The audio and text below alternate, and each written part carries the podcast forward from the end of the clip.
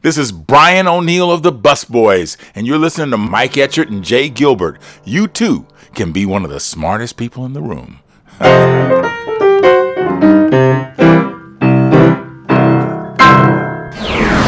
From Rolling Stone, Spotify took down their music. They still don't know why.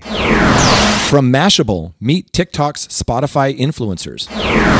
From the LA Times, are concerts safe? For a growing number of artists and tour pros, risks outweigh reward. Also from Rolling Stone, music distribution is getting more transparent. It's about damn time. And for Music Week, we're seeing the change to a consumption model, how streaming has transformed the album chart. Yeah, baby. This is episode number 55. It is the Your Morning Coffee Podcast. Stand by for transmission. This is London calling. Wake up! The revolution is at hand! Your morning coffee is on the air. On the air. On the air. On the air. On the air.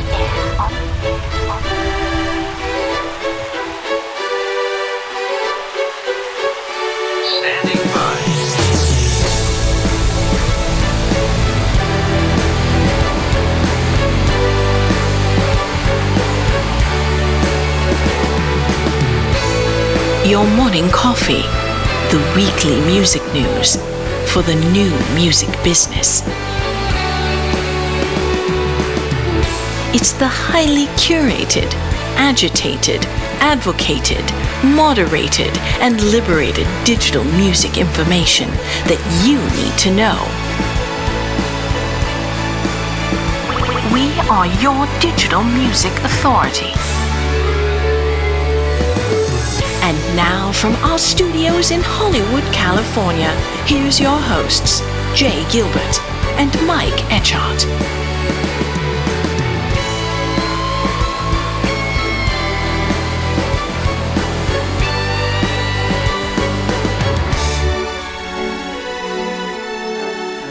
Well, Jay, it's good to see you. And that was my good friend Brian O'Neal from the Bus Boys uh, giving us a little intro.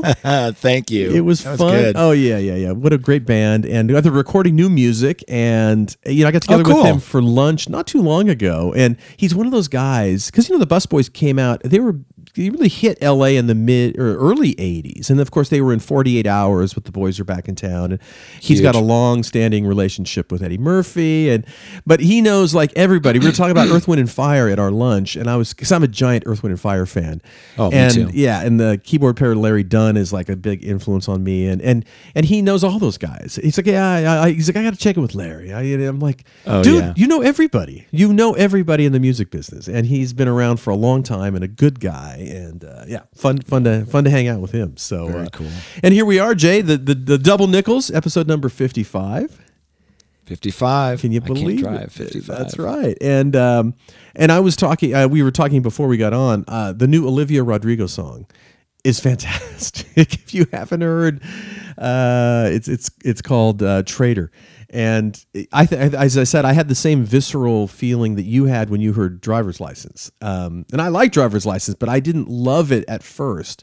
I, I liked it more, but this one I just kind of went, oh my god, very much in the kind of Taylor Swift, you know. Yeah, for those that thought she was a one hit wonder, oh, this next record. Yeah. It, it- I, I suspect it's yeah, going to be that's not going to happen.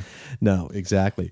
And uh, you know, Jay, I say we talk about our sponsors because every week we sit down on Sunday mornings, and without Yeah. our sponsors, we could not make it happen. And are as you may know, we are sponsored by TiVo Music Metadata, dedicated to bringing order to the chaos of digital music. TiVo Music Metadata offers obsessively deduplicated artist, album, and song IDs, expert written editorial content and ratings, verified images, weighted deep descriptors, similar artists, band members, and influences, authoritative credits personalization, discovery and search APIs, purpose built solutions for classical music, and a global connected car platform linking broadcast radio with streaming. To learn more, step over to TiVo.com slash music and learn about how they are basically bringing order to chaos. A little bit of chaos out there, Jay. I'm not sure if you noticed in the digital music space there's some yeah, chaos. a little bit. Amazing, amazing company. Uh, Your Morning Coffee podcast is also brought to you by our friends at Bandzoogle. Built by musicians for musicians, Bandzoogle is an all in one platform that makes it easy to build a beautiful website and EPK for your music. All the features you need for a professional website are already built in hosting and a custom domain name, dozens of fully customizable design templates, tools to sell your music and merch commission free, commission free crowdfunding and fan subscription features, mailing list tools to grow your fan list and send newsletters, social media integrations, and live support from their musician friendly team seven days a week. Your morning coffee podcast listeners can go to bandzoogle.com. Try it for free for 30 days. Just use a promo code morning coffee, all one word, morning coffee, and you'll get 15% off your first year of any subscription. That's bandzoogle.com, promo code morning coffee. And we are also sponsored by Hypebot. Since 2004, Hypebot has chronicled the new music industry and the trends and technologies that are changing how music is discovered, consumed, marketed, and monetized. It's edited. It's edited daily by our good friend founder Bruce Houghton with help from Owen Davis. Hypebot and sister uh, sister blog Music Think Tank are published by live music discovery and marketing platform Bands in Town. Yeah, speaking of bands in town, over 55 million live music fans use bands in town. Yeah, you know, they all trust bands in town to get personalized concert alerts, recommendations, and messages from their favorite artists. It's a number one artist services platform connecting over 530,000 artists with their super fans. Managers, labels, agencies, and artists access their own dashboard to manage and promote tour dates across all platforms. There you go. How about that? Bandzoogle, Hypebot, Bands in Town, and our newest sponsor, TiVo Music Metadata. Love it. And if you're saying to yourself, who is that Jay Gilbert guy? I mean, I know he used to do the underwear modeling thing with Calvin Klein. Yeah, Who well, is he? that. Well, Jay Gilbert, my good friend, is the curator of the Your Morning Coffee newsletter, weekly music news for the new music business, and a former executive with Universal Music, Sony Music, Warner Music, and Fox Home Entertainment. And Mike Etchart here is a longtime host of Sound and Vision Radio, formerly of SST Records, Warner Music, Capitol EMI, Universal Music, and one of my favorite people on the planet. Indeed. Good to see you, Mike. Indeed. You as well. And as I look at our clock, I realize that we were yapping for almost 45 minutes before we even hit record. what the hell's yeah, that's how it goes. us? We should probably either hit record sooner or a lot more time because we could do this all day. Yes, we could. Yes, we could. But uh, well, let's let's jump into some stories, Jay. What do you say? Well, before we do, just really quickly, Mm-hmm. I just want to tell you a little bit about the last couple of days. Oh, yes. Um, I was on the road, which sounds weird to say during a pandemic. It does. I actually got on a got on an airplane and uh, flew to Michigan and saw some amazing performances. And uh, one was uh, the Accidentals, which uh, I absolutely love. And they have a new track out, by the way, called City View. It came out last Friday, which will break your heart. So check out the Accidental City View. Um, also, while I was there, I got to see this kind of in the round sort of uh, singer songwriter performance with three amazing female singer songwriters with totally different styles each. There was Grace Pettis, Rachael Kilgour, and Blake Elliott. And I was absolutely blown away at the talent. And so now I've got some some more music to kind of uh, explore. So if you love great singer songwriters, check out Grace Pettis, Rachael Kilgour, and Blake Elliott.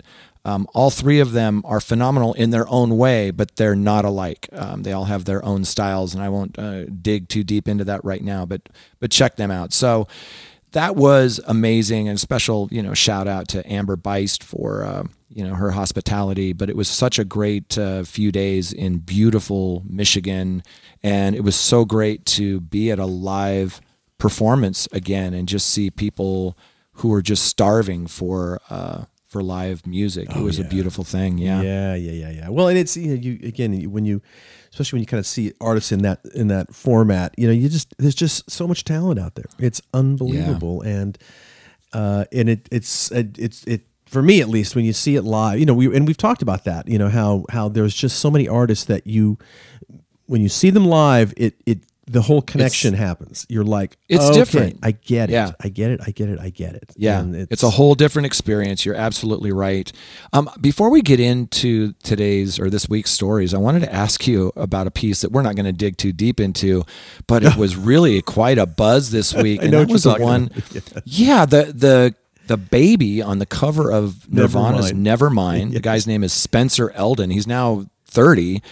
Um, he's suing them, and what what strikes me is really odd about that is there are photos you know on the web of him during certain anniversaries of this album recreating the Right. photo and having fun with it and posting it on social media and i'm just you know clearly there's a, a lot of buzz going around about you know well why would he sue them and then there's this great meme uh, with the uh, angel artwork on the cover of in utero that now she's suing them uh, for that which it's just a joke but it's hilarious did you see that I what did do you think see about that. that Yeah, yeah, yeah. And I'm thinking that that yeah, you know, well, what did he say? He had something. Uh, he said basically he says his parents never signed a release authorizing the use of his image on the album.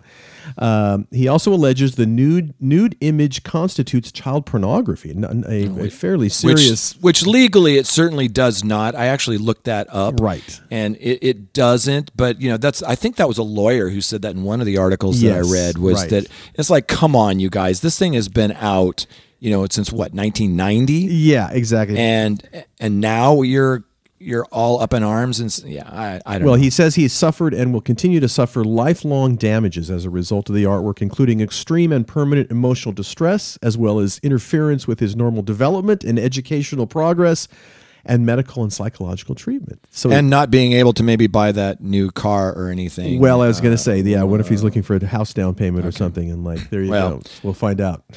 anyway, yeah, that was just it was interesting to see that, and uh, a lot of people were talking about it and posting about it. So anyway, Yeah, let's yeah, dig yeah, in. All right. This next one from Rolling Stone. Spotify took down their music. They still don't know why. What? Yeah, yeah. Well, we talked about this. you know, this happened in January, um, and you and I talked about it a couple of times. But um, this this piece, by the way, is in Rolling Stone, written by Jason Keel. You know, it says indie artists with legitimate fans seem to be the collateral damage in Spotify's war against music streaming bots and artificial listeners. But here's the thing: uh, I thought that this had kind of been resolved um, because I, I know DistroKid was under fire for this, and they had a form that you could fill out, and um, there, what we're finding by reading this is that there's some artists that haven't had their music returned Right, yet, right. and even one who's gone as far as changing the name of their band and re-uploading it and just kind of starting again. And for those that don't know, what what happens here is that if you use bots and spin farms, and you may not even know it, but if you hire somebody or pay a service to give you spins or anything likes follows i mean just don't do it because you can get pulled off of these platforms. And it's so easy to tell. Um, there was a, part of this article where they they were saying that you know like well how can you tell? You know no one says how spotify can tell. You can tell really easily. Right. um, one of the services that we use is called Viberate. And Viberate is kind of like Chartmetric or one of those really great data platforms. But what they have, which is uh, really cool, is they'll show the audience growth and then a graph underneath it that shows the engagement.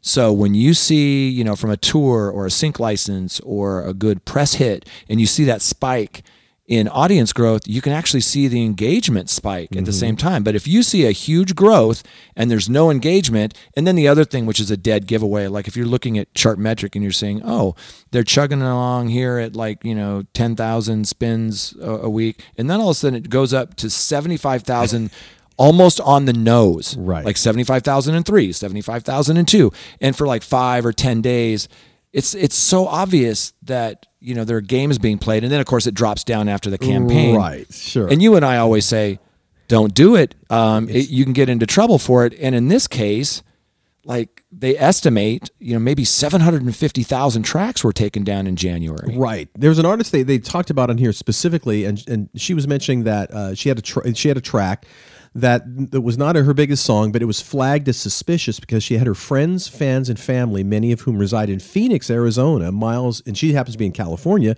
to stream it overnight. And so And everybody does that. Right, of course. And so, boom, then you wake up the next day and it's taken down. And um, I mean, one of the I think we talked about it at the time too. One of the one of the big surprise things to me was how big DistroKid is. I mean, it, Yeah. it, it sure seemed like it was them that they were targeting, but in fact, they just happen to be the largest uh, DSP that's uploading a lot of a lot of these independent Yeah, artists. they say that up to 40% of what's being uploaded today is through DistroKid. And like we mentioned last week, that number is now about a half a million a week, which averages out to roughly 70,000 a day. Of course, they don't upload music every day. Typically, you know, well, I guess they do, but they don't release it every day. They release it on Fridays. Anyway, um, those are some huge numbers. And with DistroKid uploading that much, um, we don't know if the other DSPs followed suit. I haven't seen any articles saying that other DSPs were pulling things down, although I do know that they do, in fact, do that from time to time.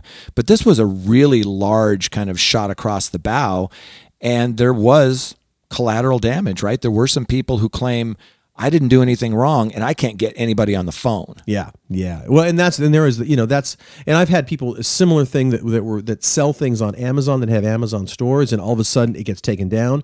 Yeah, good luck trying to get somebody to even email you back with reasons why it's been taken down. And this is the exact same scenario.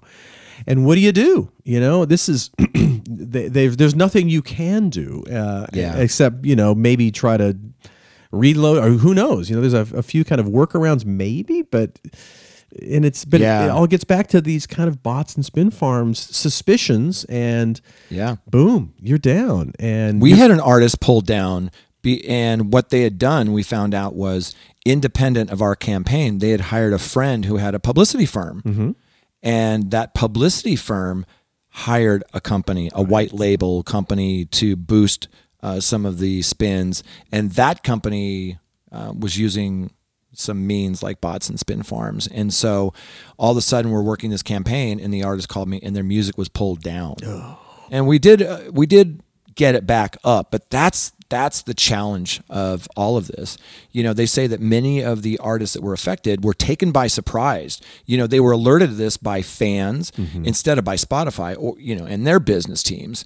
You know, it's it's just another problem to deal with on top of this brutal, you know, pandemic that's halted all their touring revenue. And they mentioned in the article that, you know, the income from you know these musicians you know that they receive from spotify is paltry. And again we talk about this every week but it bears repeating. Artists don't get paid by spotify. Uh, the rights holders do. And whenever i read something where someone complains that spotify isn't paying artists you know you need to dig back into that and see well who is the rights holder? Sure. meaning you know um, are you on a label you know and you and i were talking earlier about co-writes. There's so many multiple co-writes and that splits things up. So just just you know a little a little now, side now the there. that you were working with that had their stuff taken down was there any was there ever any formal communication that that explained why that happened? No. No um there was not uh, until we engaged and i'm i'm fortunate that i know some No, people yeah. that work there and i could reach out to and they, they'd help me but that's one of the reasons why uh, people ask me, well, why should I use a, a distributor like InGrooves or ADA or you know AWAL or you know some of these like major indies, The Orchard, is that you know they say, well, why should I give up that revenue? Um, and this is one of the reasons why problem solving. Yes. because if you try to do it through DistroKid, and and I like DistroKid, I'm not knocking them, but they have so many, you know, 40% of the, you know, releases are going through them. Unreal. It reminds me of Facebook. Like a friend of mine is having a problem with Facebook. They've got 2.89 uh, billion users. There's a lot of people complaining, Complaining, about yeah. a lot of stuff and you know they don't have the the bandwidth to talk personally to every single person. So that's a challenge when you're at scale Yeah. right? Yeah, like yeah. that. And so yeah with with distrokid they had so much stuff being uploaded. They had so much stuff yanked down. So they're kind of in the crosshairs here. But you know they they have a limited um, number of people that you can reach out to and so that's why they created that form but if you're through one of these major indies and you have an issue typically you have a label manager or a contact there that you can call up and say hey brother you know Yes. um, my thing got this and they've got people who have weekly meetings with not only the dsps but with mm-hmm. some of these social platforms Absolutely no, and I I've worked a lot with the Orchard over the years with a with a sort of a label group I kind of manage, and I have been super super super always impressed with how quickly I get responses back and how you know they're just they're really on it because I've got a, a label rep there, and yeah, absolutely. But but again, like everything in life, you know, when whether it's it's life insurance or you know, we all kind of look for the best price, and there's a trade off. You know, There is, that's a good point. There's a trade off of, you know, do you want to pay more and have more service, or do you want to have less service and make a little bit more of that pie? But you're absolutely right. It, there's a trade off. Yeah, definitely, definitely, definitely. So, uh, yeah, because like you know, this was back in January that we talked about this, or maybe early February at the latest, and here we Yeah. are coming up in September, and it's still an issue out there, and it's going to be continue to be an issue. So, Yeah, and there, well, there's one link here to an article they talk about written by uh, Fur Rivero uh, on Medium, and this this is something that um, came out in February, and I remember um, it was in your morning coffee, and the headline of the piece, if you want to read it, is called "The Spotify Music Purge 2021." Yeah. February edition. It says thousands of songs were gone from the Spotify catalog on January 1, and artists were target, targeting DistroKid and Spotify as the culprit. What happened? So they, they list a few of the things. and I'm just going to go through a couple of these. One was, was this a DistroKid issue? And the answer is no. The move came from Spotify alone in a way to stop artificial streaming from happening you know the fact that most artists were from distrokid was because they are the biggest music distributor for independent music at the moment okay? Then the next one was um, did um, did spotify re- return some of the music? And the answer is yes they did. Some dis- distributors distro I can't speak this morning. Distrokid included offered uh, artists a document to reclaim their songs. One of the manager I work with got all the all the songs back from the artist, showing proof of a marketing campaign, Facebook ads, blog blogs, etc. And then maybe the last one I'll just touch on here really quickly is, you know, did Spotify finally add a CAPTCHA, you know, C A P T C H A, the CAPTCHA, you know, to Yeah. stop bots uh, uh, accounts from being created? And the answer is it looks like they did. They increased control over account creation. And in multiple cases, my team and I found a CAPTCHA when logging in. Hopefully, this is implemented for everybody and will stop bot farms soon. So, this is really, you know, complicated. And I think the bottom line is yes, you shouldn't use bots and spin farms or any any service that you buy likes, spins, follows, any of that stuff. That's we talk about that and we'll continue to talk about that. Don't do it. It's it looks like a good thing to do and you see their ads on Facebook and they guarantee it and just don't do it. And then on the other hand, if if you do get taken down, all bets are off because it's so difficult to get a hold of someone to, if you're not a part of you know Sony, Universal, you know, or one of these major indies that you and I talked about, like the Orchard and InGrooves. Um, it's really a problem. yeah, and it's just it's it's it's like quicksand. It's really hard to get out, to get out of it. And if that's if you happen to have that misfortune, um, yeah, uh, yeah, you're right. So And did you see the last kind of comment in the article um, was about uh, from Dimitri uh, Alaray, uh, who's from uh, LANDR, you know, another distributor, and which is based in Montreal. And he says that his company regularly receives reports from Spotify telling them which releases, you know, seem to be based on fake streams. And that's the first time I'd heard about that. But the last line of the article, he says, but he's in the dark about how the streamer tracks this because it doesn't tell distributors how it looks for them. So they don't really know what to look for on their own, other than a couple of the things I mentioned with Chartmetric and Viberate that I, you know, talked about earlier. So yeah, it's it's a problem because some of these artists still don't have their music up. Yeah, and that's a, it, and it seems like there's sh- well, yeah, I, it, it, it seems like the least they, they can do is is when something is taken down, even if it's just a, a basic, really basic form that's filled out or with just a couple of things checked. You know, it's like this is why it's down, boom, and and at least you kind of have a start to to sort of maybe go backwards and and and and how to fix it other how- than maybe well, the yeah. form you know if they told you why it was taken down and, and they said this is what we saw you can respond and say well that's just because all my family lives in traverse city michigan and i told them all this to play it as many times as possible and there's nothing against someone's terms of service for doing that. In fact, you and I have seen all these stories about Justin Bieber's fans or BTS's fans, Yeah. you know, getting everybody involved in streaming it. That's like getting your friends to call in a radio station That's and request. exactly what it is. Yeah, There's that's fandom, and I don't think there's anything illegitimate about that. No, it's it's a fine line though. Clearly so. All right. Well, let's roll the next article. Uh, this is uh, Elena Cavender, and she's over at Mashable. Uh, this was a, you know, every every week I, I'm always kind of surprised at, it, you know, things that I just I, I I know it's kind of in the distance. I know a little bit about them, but I don't really spend that much time thinking about them. And this is really interesting. Meet TikTok's Spotify influencers, uh, the new type of music blogger. No surprise, really. Um, Yeah. There is a ton of folks on TikTok that are are really making a name for themselves as influencers, and this will shock you, Jay. And they're hearing from labels that are kind of trying to trying to uh, influence their influencers, As they should. as they should, Right? Yes, exactly. Labels aren't stupid. You know, they're following the data.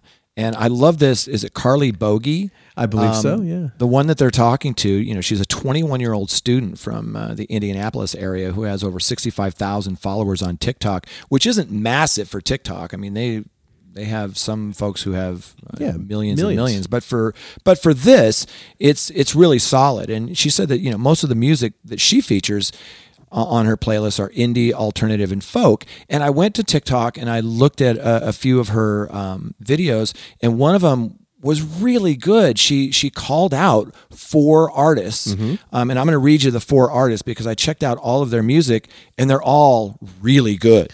You know, it's not like this is my friend's band and I, you know. So here are the four. One is Maud Latour, um, and she's fantastic. A Mm-hmm. woman's name mod, by the way, M A U D, not not Yeah. not M O D like Mod Squad. Yeah, yeah. Right. And then there was Dreamer Boy, which, you know, we were we were talking about auto tune last week and that great Mark Ronson thing. This Yeah. is the the epitome of auto tune, at least on this track. Um, Chloe Lilac and Jean Dawson. And they're all amazing. So I, I saw this and I'm thinking, I'm gonna find some of these influencers who are getting some of this getting to some of this early music because look there's only so many hours in a day and i love discovering new music i know you do too and recently i discovered a couple of artists that weren't new but they were new to me Yeah, yeah. and so that's new like um, one i think i was telling you about um, teddy swims Yes, yes. uh, my friend Chris Schmidt told me about uh, Teddy Swims, and he sent me this song. And Teddy does a couple of cool covers, and I listened to him literally all day one day, and his, his voice is just absolutely amazing. And then the other one on kind of the countryside was uh, Hailey Whitters. I think that's her name. I think I'm getting close. And I, I caught there's this playlist that I I really have fallen in love with. It's called um, Country Coffee House. And what it is is it reminds me of the stuff that you and I grew up on, like Poco and Pure Prairie League and the Mm. Eagles. Is it country? No, not really. I guess Country you know, maybe influence some of the, for sure. Yeah. Sure, it's kind of Americana, it's kind of country, it's just kind of melodic stuff. And I was listening to it, and all of a sudden, this song came up from uh, Hailey, and it was um, called "Heartland."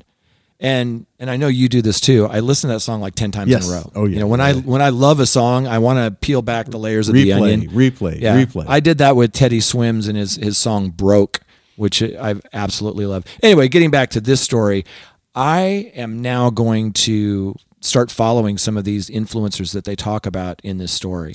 Well, and it's interesting. She, you know, she mentioned that she's constantly listening to music and curating her playlist while studying, and sets aside a few hours, a couple times a week, to focus on playlist organization. But ultimately, you know, she she says one of my goals as a music blogger is to make indie music more accessible and not as pretentious. There is a gatekeeper culture around indie music, and that's something that I've wanted to work against, especially being a woman.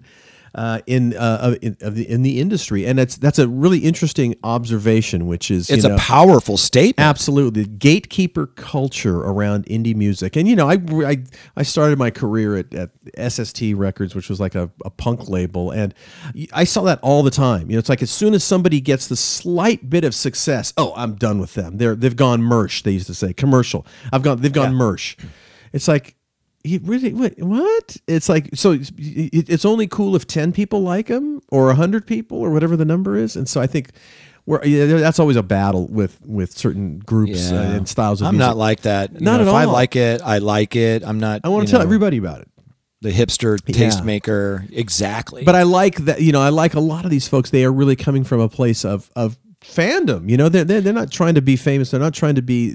To, well, to there's their one brand. I want to get your Well, opinion yeah, on yeah, though. There was the, the one you know where I'm going here. Yes, yeah, So yeah. there's this guy named Masked uh, Mortal. Yes. right. The guy from Michigan Yep. in his 20s, and I don't. I'm going to let you talk about this because this one kind of ticked me off a little bit. Um, Yeah. This is one of the things about the music industry that rubbed me the wrong way. They. I'm. I'm not saying it's unethical. I'm not saying that it's illegal. I'm just saying that I don't like it.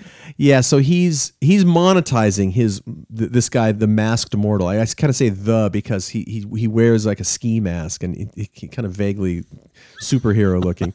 uh, he's got two million followers on on TikTok and uh, over 30 million likes accumulated across his videos. His Spotify has over 41,000 followers, and his most popular playlist. Uh, POV, I'm going to fist fight a demon, or is it POV, I'm going to fist fight a demon? I'm not sure what that is, but he's got over 74,000 likes, and he says, I do merch on my website and I do song reviews. Uh, he said he sells branded ski masks. He charges artists $15 for him to listen to the song and consider it for Let's, social let's support. pause on that just Yes. for a second. Can you read that line again, please? Yes, he charges artists $15 for him to listen to the song and consider it for social support, and $30 to receive personalized feedback about the track, which is a testament to the impact of other TikTokers. So I got an email from someone who read this article and they were ticked off. And I they bet. said they said this is preying on indie artists. yes. And there there's something about this that just doesn't feel right to me. Um, I'm not a fan of pay per play No. in in venues, on DSPs, socials, any of that stuff. So I, I am going to check this out and see, you know, what his uh, recommendations are and if they're consistent and um, see what this is all about. And look, you can't uh, fault someone for wanting to make a living. People make a living on TikTok and YouTube all the time. Um, and then there are companies that I feel go a different direction, like maybe SubmitHub and, you know, where they'll get, you're not paying for playlist placement, you're paying for someone's opinion. right. And if they like it, they might add it to their blog or their college radio station or, Mm-hmm. or whatnot. Uh, to me, there's such a fine line between that and just. This reminds me of those songwriting contests where they say, you know, we've got you know this celebrity who's judging this songwriting contest, but it's only three hundred dollars to enter. Yeah. You know, Uh, yeah. Well, one of the, the, the article ends, which which is kind of true. It's like these TikTokers are democratizing the process of discovering new music and changing what music has the potential, uh, changing what music has the potential to go viral through their curated playlists. So, I- do kind of like that notion of, um, you know, they're they're there is a democratization happening and um, you know it's it's not being it's not it's a little bit more organic i guess you know the the, Yeah. the, the masked whatever the dude's name was what's in it with uh, the masked mortal Mortal. i keep want to say the Yeah. masked marvel the masked mortal that one set aside um, you know i i, I do kind of like breaking down some of those those those barriers and borders um, Yeah. but it's a yeah. you and know, you and I talked about that a little bit. Um, we did a story a while back on um, Johnny Cloherty's uh, company. Um, it's it's Yeah. fall, falling out of my head. Um, Songfluencer. Oh, Jeez, yeah, sorry, yes, yes, Johnny. yes, I'm- yes. I need more coffee. Songfluencer. or a younger and brain. listen, you're paying to get your music in front of influencers. Mm-hmm. Sure. And a lot of people do this. A lot of labels, distributors, brands, they do this because i if you've got a lot of ears and eyeballs on you, um, they want to put their music in front of you. And I, I don't think there's anything wrong with with that, and I see a lot of artists being uh, broken uh, that way. Um, and we've used Songfluencer, um, but I, I think that's a little bit different. Uh, and maybe someone will write to me and tell me I'm wrong that the uh, masked uh, mortal is is fine uh, for that. But make no uh, mistake that TikTok is where a lot of music consumers are. The platform is really based in large part on music, whether it's you know dance challenges or you know Old Town Road or whatever. You know, it's it's a force, and you're going to see some of these uh, curators uh, develop audiences, and I'm kind of excited about it um, on some level.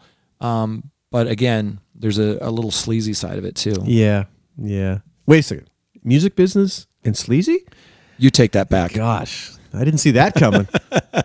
First time. Jeez, So jeez. hurt, so so hurtful. All right, Jay. Let's uh, let's uh, go up to the next story from the LA Times, my favorite publication. Are concerts safe for a growing number of artists and tour pros? Risk outweighs reward. And uh, you you just saw your uh, your first co- or a, a concert you just went to last. uh, Yes, this- this- just it's my first one in Yeah. a year and a half. I Right. mean, I went to that video shoot that I told you about, Mm-hmm. which was different. You know, it's lip syncing. You know, doing a video shoot, and as I mentioned on the show, um, I was exposed to COVID uh, on that video Yeah. shoot and got tested, and it was negative, uh, thankfully.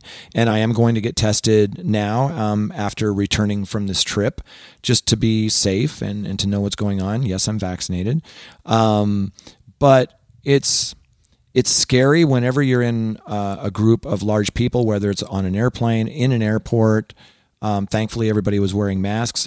But when I got to the show, there were a lot of people there, and I didn't see any masks other than on the band and the crew and management. Yep. And when the band did their meet and greet after the show and signed autographs, um, they wore masks. And I was told that sometimes people give them a hard time for that.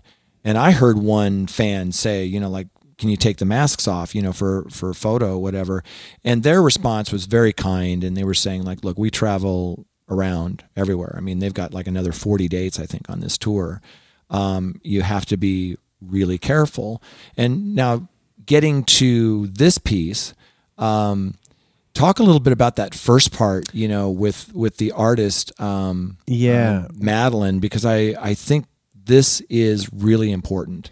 Well, it's just worth kind of almost reading. She says, Back in July, Madeline felt sick after a concert and knew she'd lose her job. The LA based musician and audio engineer who asked to use a different name for this story for fear, for fear of losing future work was mixing sound for a support act on a medium sized tour through the U.S. promoted by Live Nation. They were some of her first dates working in a year and a half. At the end of the month, she said a portion of the crew, all vaccinated, fell ill after a show. Their tour manager got rapid COVID 19 tests for the whole 11 member team, which was paid for from their own tour budget. Uh, three members tested positive, including this woman, Madeline.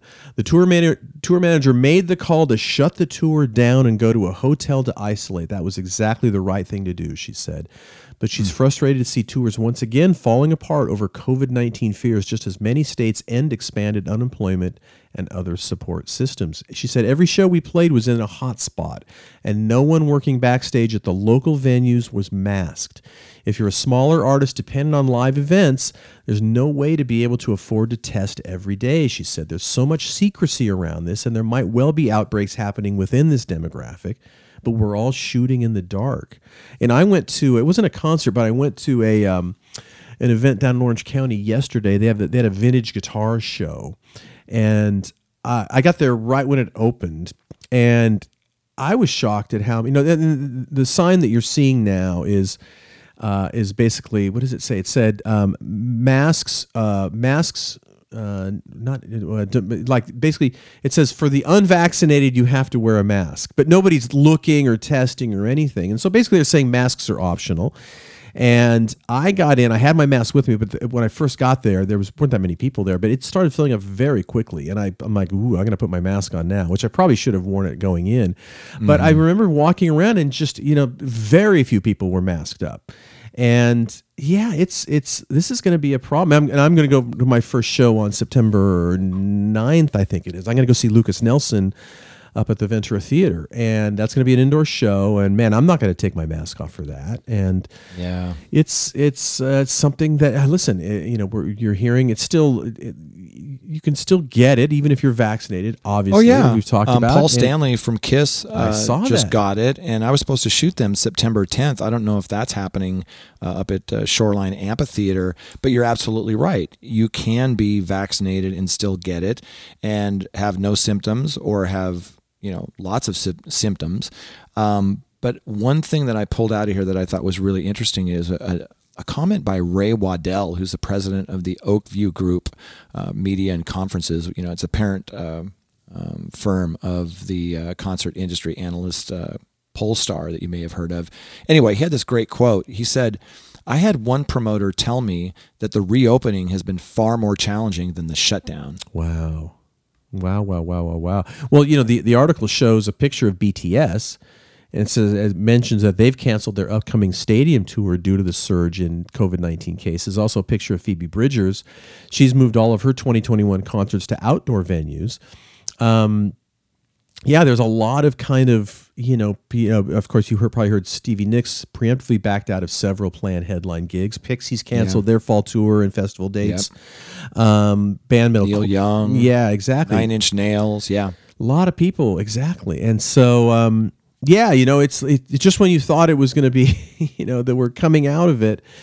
Yeah, and this is, by of course, this is, you know, I think, and as we know, you know, a, a lot of of illnesses and stuff uh, are seasonal, and so as as the weather starts to get cooler, and you know, we head into the winter, I, this is this is not going to get better. This is going to Yeah, get, there was a there was a interesting post. Uh, the Nine Inch Nails um, posted on social media, uh, and I'm quoting: um, "When originally planned, these shows were intended to be a cathartic return to live music. However, with each passing day, it's becoming more apparent we're not at that place yet." Yeah. Yeah, yeah, yeah, yeah, yeah. So uh, definitely worth watching. But man, I just uh, this is going to be continue. You know, it's going to be more cancellations, more maybe moving to to outdoor venues. But that gets harder again as as the weather gets cooler. And Yeah. yeah, so I don't. I just there's nothing melts. You know, it's as the, as this woman Madeline said. I'm turning down work. She said because the first question I ask is, "What's your COVID nineteen policy?" And she says many artists don't have one. Yeah, Not good. yeah. Not good. Yeah, I mean, uh, it says that several promoters made big proclamations about mandates, right? And and there's always an asterisk about quote except where it violates the law, right? At the risk of dipping a toe in politics, if there were at least a real national protocol, it would be terrific help. So it's um, you know the perfect storm of you know people have weaponized and politicized uh, our safety. And without going into a, a diatribe about that, I will say that it's just challenging, so challenging. You know, we joked around a little bit last week about how some of these artists have been eating sawdust for a year and a half. Yeah. So you know, buy their tickets, buy their merch, um, help them out, and now on top of that, it's like COVID part two, and how are we going to navigate this and and still say uh, stay safe? But a really really interesting uh, piece in uh, the L.A. Times written by August Brown. Yep, definitely check it out. It's uh, it is going to something we're going to be talking about for for the next year, without a doubt. For the next year, I'm guessing. So, Yeah. all right. Uh, up next is another from Rolling Stone. Actually, Mu- music distribution is getting more transparent. It's about damn time. yeah, and I'm gonna Great headline. Yeah, I'm gonna let you start it because I got to pull it up here. Uh, Yeah, no problem. The the kind of the sub headline is, you know, in, in the latest big wave of a rising tide, distributor and payment platform STEM Yes. will reveal new software that helps artists recoup loans, advances, right, and, and track earnings with more ease. We dug in a little deep uh, last week on the differences between roles and responsibilities of labels and distribution and how those are evolving and how the lines are blurring. You know, years ago, you wouldn't see many advances from indie distributors or Nope. major distributors. That was kind of the realm of the the record label. And STEM, we're learning, and this piece kind of uh, illustrates that they were one of the first in the space to not only kind of blur those lines, but to add these tools, these dashboards that show all of the information, not only on sales streams and downloads, but if you've got an advance, like where you're at in the recoupment and how that's being recouped. And for an independent artist, this is really important. Yeah, well, you know, one of the great things, speaking of STEM, says old school versus new. STEM CEO discusses discusses the crossroads. Five years ago, I would have told you that the industry wants to be opaque because it benefits from opacity. I don't think that's true anymore. A lack of ease to ease, easy to use tools has presented has prevented more clarity. The technology major labels are using was built for a physical world. That worked when there were 40,000 songs released a year. Today there are 60,000 released a day.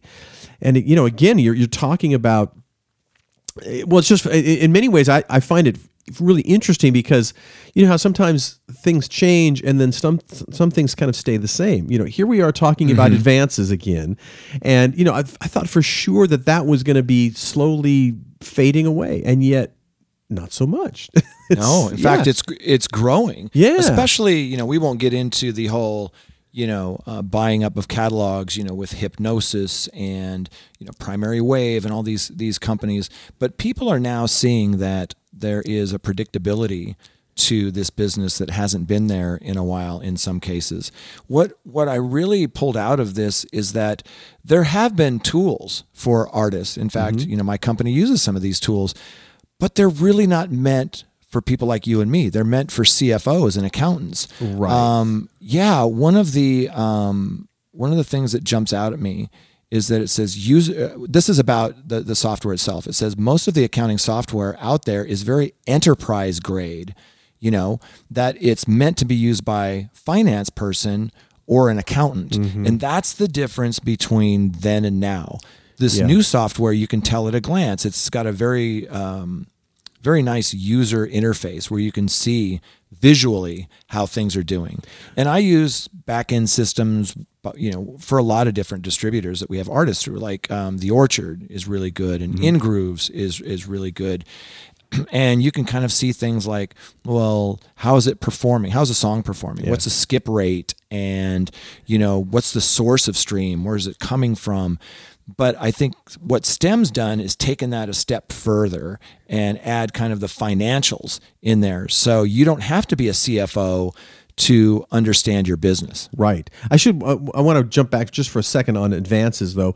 One thing that is completely different, obviously, is that unlike traditional record labels, they're you're getting an advance, but they're not necessarily. Maybe some are, but but most are are not asking for a percentage of ownership in return. So, but That's so- a huge point. That's a huge point. And one of the more interesting things, of course, is when you know in, in the old music business, there was there was no data to look at. You would sign an artist hoping that they were going to be successful, but you had no. It was just your ears and your gut saying, "Yeah, I think that's going to work." Which, as we know, is is you know like in baseball, if you're hitting it a third of the time, you're a superstar, and it's mm-hmm. probably worse than that in in in signing artists. So in, in many ways, uh, the risk is is so much less now to the folks offering advances because they do have some data to look at. So this is essentially Right. saying you've had this success already. We see that, so we're going to give you an advance. There's a little predictability. There's some predictability, exactly. So and you're right. They have the data at their fingertips to determine that. You know, the, the piece points out that, you know, recouping, uh, you know, those rules when you get an advance and then you have to recoup before you start uh, making additional money, typically, uh, you know, those rules um, let users recoup expenses before splits are paid out with STEM, you know, and they quoted that when an artist is really growing their business, there are costs, right? Recording costs, Yeah. production costs, marketing costs, advertising, touring costs.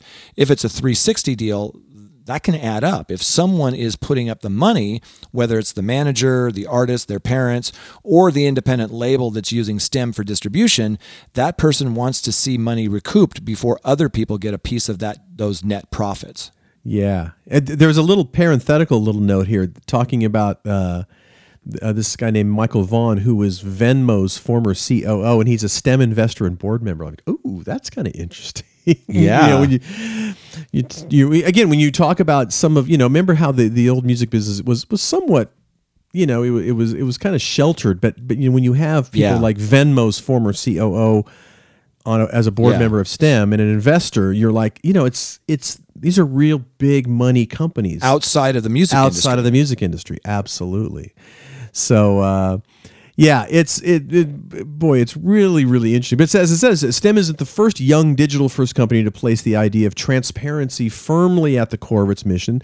Uh, Kobalt has been at the forefront of this on the publishing side for years, while DistroKid and CreateSafe both made headlines for their own masters specific tech that they developed during quarantine times. But STEM is taking more of a big picture look at the careers of today's multifaceted artists.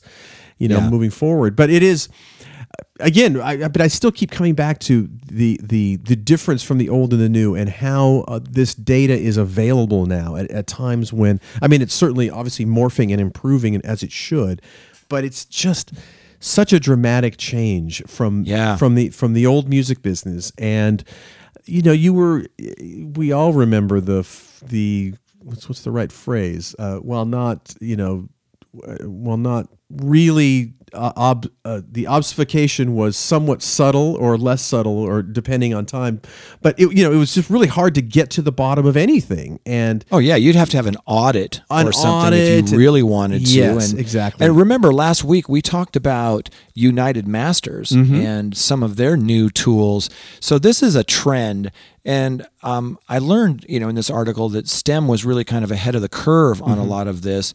Um, but I've known for years that these distributors have been growing their own kind of homegrown data uh, systems, and I've watched Sure. them evolve with some of the distributors that I work with, and labels as well, and label groups.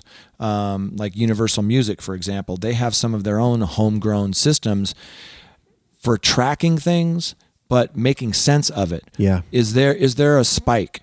You know, is something overperforming or underperforming, and what what is the reason behind that?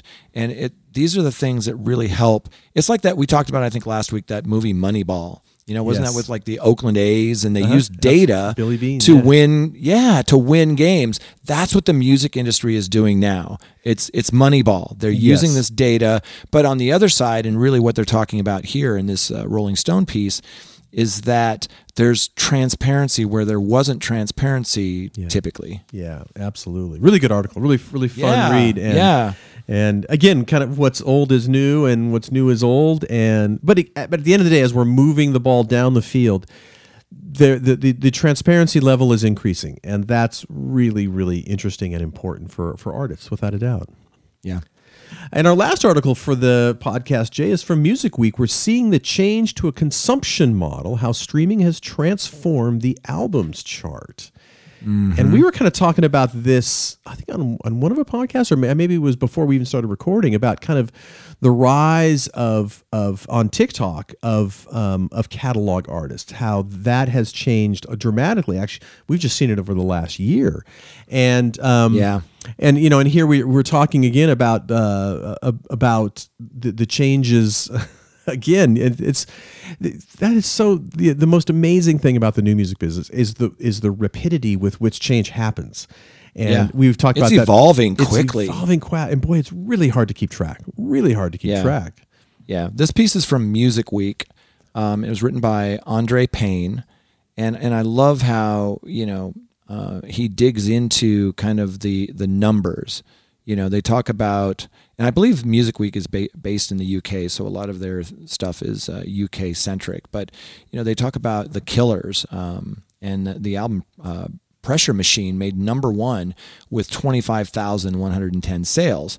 So get this 7.1% uh, from streaming, 83.8% on physical. Physical, unbelievable. That that uh, blew me away. Um, in contrast, you know, we were just talking about Olivia Rodrigo. You know, Sour uh, rebounded to number two with a little over ten thousand sales. Ninety-one, almost ninety-two percent were streams, yes, and only six hundred and sixty-four were physical sales. So that's like six point six percent for those of you keeping track. Um, and incredibly, Sour was not even available for vinyl until you know August twentieth. But you and I both know because we've reported on it uh, so much. You know the difficulties and challenges with vinyl. So, you know, yeah, that could have affected that number, but still, almost ninety-two percent digital compared to the Killers. You know, which was almost eighty-four percent uh, uh, physical. So that was really interesting. Well, and it says the, the performance of, Oli- of Olivia Rodrigo's album shows how labels and artists can now set up camp in the top 40 if they can connect to a streaming audience. Uh, but as a 2021 debut artist, Rodrigo is the exception. The easiest way to do it is with old favorites, catalog releases that are played on repeat. And one of the most interesting things about the article is is kind of talking about catalog. And we both, you know, over our in our in our in our work history have worked in catalog departments, and that is Yeah. a that is a different beast from from uh, from working in new Frontline. in frontline Yeah. stuff exactly. But they're saying as as as the older demographic moves into streaming. That what's happening for certainly is you're seeing a lot of a lot of catalog artists, old established artists coming up on these charts and making more of a dent in the streaming world because the Yeah. older demographic is now streaming. And um, yeah, fascinating stuff. And and uh, you know, you're you're seeing Queen and Fleetwood Mac and Elton John, Oasis, ABBA, all these catalog artists, classic catalog, lodged in the upper reaches of the chart as older consumers embrace streaming. And it's a global phenomenon, Jade. It's not just Yeah. not just here in and the US. and and you and I, you and I talked about how uh, I think it was, gosh, it was recently. We were talking about some of these um, some of these charts that came out, um, and they list some of the biggest money makers, and one of them was Queen. And yes, they had the movie, and you know, and and all of that, but catalog is uh, legit, and especially since people are getting back into vinyl, not just because of the pandemic. I had a friend of mine ask me uh, yesterday if if I thought that you know vinyl was you know on on the decline. You know now that the pandemic, well, isn't what it used to be, but it could be. It could be again. Um, and I said the numbers don't indicate that. Right. The number the numbers show it's still growing, and that's not all um, catalog. And I know from just seeing artists on the road this week at the merch table, seeing people buy vinyl, and I think vinyl is one of those things that even if you don't listen to it, some people buy it. They don't even have a turntable. Yep. They have it signed at the show. They put it up on their wall. It comes with a download card. Um, some people still like downloads. Um, not as many, but some. so it's interesting looking at because I would have just assumed that it's a streaming world. You know, what is it? 80, 85% of the business is streaming. So I would have thought, well, maybe it's it's that way across the board, but there are genres that are still uh, physical heavy. You know, jazz is still physical heavy, although it's still you know uh, streaming. And there's certain territories that still you know, like we talked about Japan and how there's still you know hundred tower record stores there, and people still like that tactile, you know, experience of of buying things. But this this piece was kind of eye opening in that way. Well, I, the, the the thing we started talking about, which was the difference between people at the top of the charts, Killers and Olivia Oliv, Olivia Rodrigo, how they're you know, how those those elements contributing to their chart numbers are very different between artists, and uh, that's just fascinating. Like you said, when you talk about the Killers and and you know more than eighty percent of of their sales in quotation marks were physical. I mean, that's mind blowing in this Yeah. day and age. I would have. I mean, I I read that. I'm like, is that a typo? That just seems unreal. But Yeah. it is what it is and you know it's but again it, it goes to when you're talking about artist development it just goes to show you again how challenging it is because you've got you know wh- where are you in this mix and it's going to be different for everybody and it's it's a challenge that i know you kind of deal with all the day in and day out which is okay Yeah. you know what is the mix what is the what are the elements that are going to contribute to the success of this artist Yeah, Way and I wish it was. I wish it was that simple. Um, you and I talked a little bit earlier about how simple the industry used to be, Mm-hmm. and it's not that simple because there's uh, a different plan, basically a different marketing plan for every track, and you. It's not replicatable, if that's a word, in that you can't. It's not a cookie cutter, cookie cutter approach. It's easy for you to say yes because you you can't do that. We we've seen it time and time again. You have to look at each individual campaign on its own merit and have a unique plan for that. And that wasn't necessarily as pronounced in the older music industry. So in a lot of ways, it's easier sometimes if you have something with a good sync license or a TikTok thing that's exploding but in some ways it's much much harder to rise above the clutter of just the sheer volume of all of this music being uploaded but i think that's also what makes the industry fun today. Besides the fact that you and i uh, we love this stuff and we get to learn about all these new platforms and things that people are, are using um, i love watching how the artists are uh, adapting and they're growing up in this era. So they don't have the preconceived notions that maybe Yeah. i had. And it's really interesting watching some of these younger artists and how they're growing their base.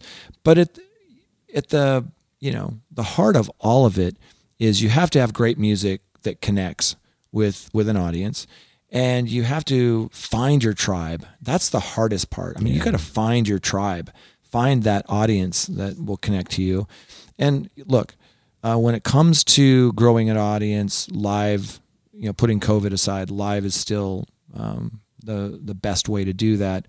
But when it comes to commerce, um, you're not going to make a ton of money on sales streams and downloads. Right. Uh, it's just you're going to make revenue from touring and merch and sync and some of these other things. And yes, there are people that are making a huge amount of money in streaming, but uh, it's not a lot of the developing artists are doing that. It's just it's really challenging. Yeah, yeah.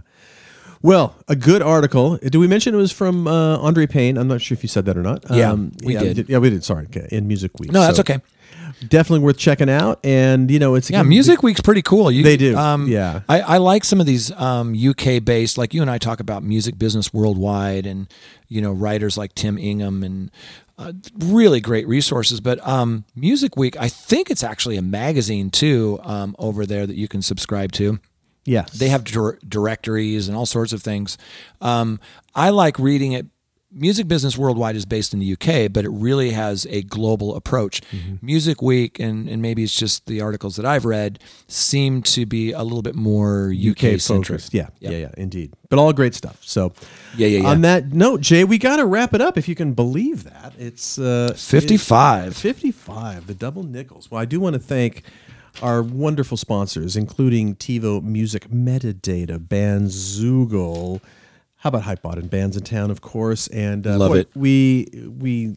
As you have said, it's what's the hair club line that that Oh yeah, I'm not just a, the hair club president. I'm actually also a user or something to that effect. That's right. I got to look that up because because that's I, I I'm, didn't I'm butchering that, but you and I do. We do use Oh, all of our, our sponsors. We are big fans of, and we're so fortunate, as you point out every week, to have uh, these great sponsors. The help. and uh, Absolutely, we, we really appreciate it. And uh, we also appreciate you, the listeners. So we know you have lots and lots of choices to make with what things to listen to. There's a bevy of fantastic podcasts out there, but the fact that you are here with us, letting Jay and I put some stuff in your ears, we certainly appreciate that. Yes, and without sir. that, we could not. Thank without you you, very we much. could not do that. Thank you very Yep. much. And on that note, thank you, my brother Jay. We will see you next week on the Your Morning Coffee podcast.